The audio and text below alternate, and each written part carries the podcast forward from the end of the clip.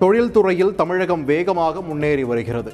தினத்தந்தி நாளிதழில் வெளியான தலையங்கத்தை குறிப்பிட்டு சட்டப்பேரவையில் முதலமைச்சர் மு ஸ்டாலின் பேச்சு. தமிழகத்தில் வீடுகளுக்கே நேரடியாக குழாய்கள் மூலம் எரிவாயு வழங்கும் திட்டம். முப்பத்தைந்தாயிரம் கோடி ரூபாய் செலவில் நிறைவேற்றப்படும் என அரசு அறிவிப்பு. தமிழக ஆளுநர் ஆர் என் ரவி நாளை டெல்லி பயணம். மத்திய உள்துறை அமைச்சர் அமித்ஷாவை சந்திப்பார் என தகவல்.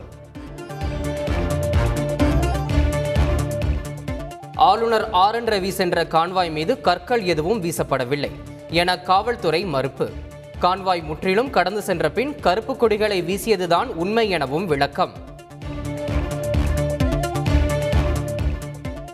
உள்துறை அமைச்சர் அமித்ஷாவுக்கு பாஜக மாநில தலைவர் அண்ணாமலை கடிதம்.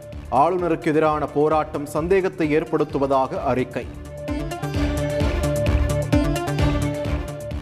கிருஷ்ணகிரி மாவட்ட ஆட்சியர் அலுவலகம் கட்டுவதற்கான நிலம் கையகப்படுத்தும் நடவடிக்கைகள் ரத்து. சென்னை நீதிமன்றம் உத்தரவு.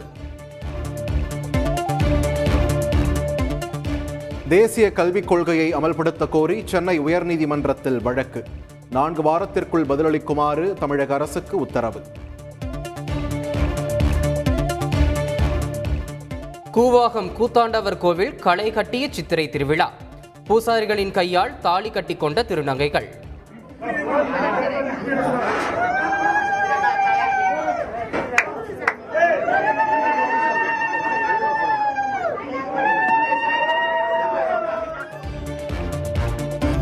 குஜராத்தில் பாரம்பரிய மருந்துகளுக்கான உலக சுகாதார அமைப்பின் சர்வதேச மையத்துக்கு அடிக்கல் நாட்டினார் பிரதமர் மோடி.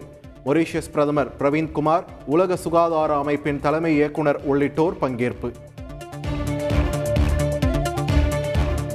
விசாரணை அதிகாரிகளுக்கு மிரட்டல் விடுத்ததாக நடிகர் திலீப் குமார் மீது தாக்கல் செய்த எஃப்ஐஆரை ரத்து செய்ய கோரிய வழக்கு தள்ளுபடி. டிஸ்மிஸ் என ஒரே வார்த்தையில் தீர்ப்பளித்து கேரள உயர்நீதிமன்றம் அதிரடி. இலங்கையில் போராட்டக்காரர்கள் மீது போலீசார் துப்பாக்கிச் சூடு. ஒருவர் பலி. ஏராளமானோர் காயமடைந்ததாக தகவல்.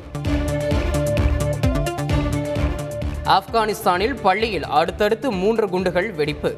ஆறு பேர் பலி. ஏழு குழந்தைகள் உட்பட பதினான்கு பேர் காயம்.